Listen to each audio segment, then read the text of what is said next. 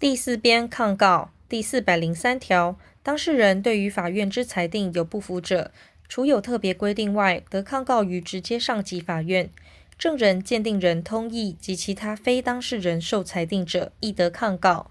第404条，对于判决前关于管辖或诉讼程序之裁定，不得抗告。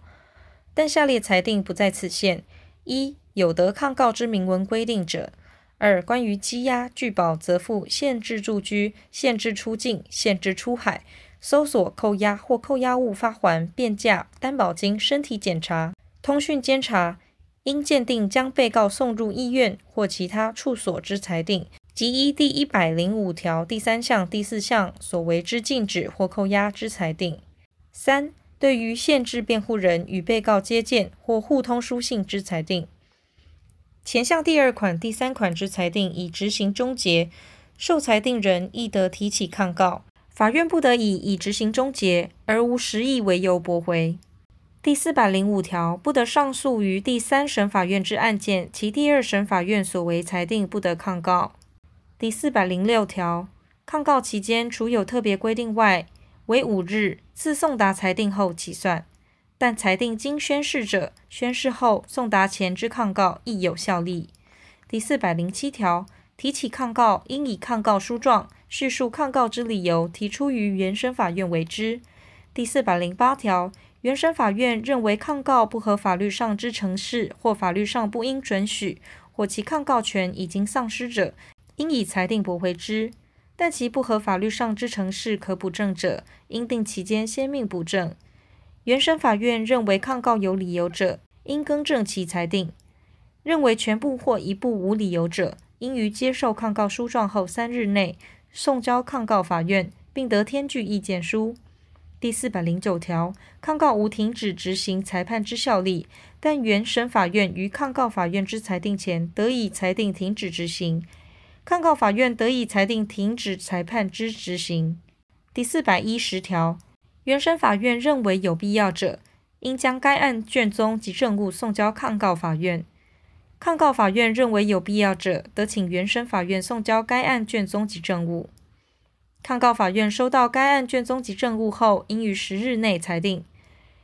第411条。抗告法院认为抗告有第408条第1项前段之情形者，应以裁定驳回之；但其情形可以补正而未经原审法院命其补正者，审判长应定期间先命补正。第412条，抗告法院认为抗告无理由者，应以裁定驳回之。第413条，抗告法院认为抗告有理由者，应以裁定将原裁定撤销，于有必要时，并自为裁定。第414条，抗告法院之裁定，应速通知原审法院。第415条，对于抗告法院之裁定，不得再行抗告，但对于其就左列抗告所为之裁定，得提起再抗告：一、对于驳回上诉之裁定抗告者；二、对于因上诉逾期申请回复原状之裁定抗告者；三、对于申请再审之裁定抗告者；4. 对于第477条定刑之裁定抗告者；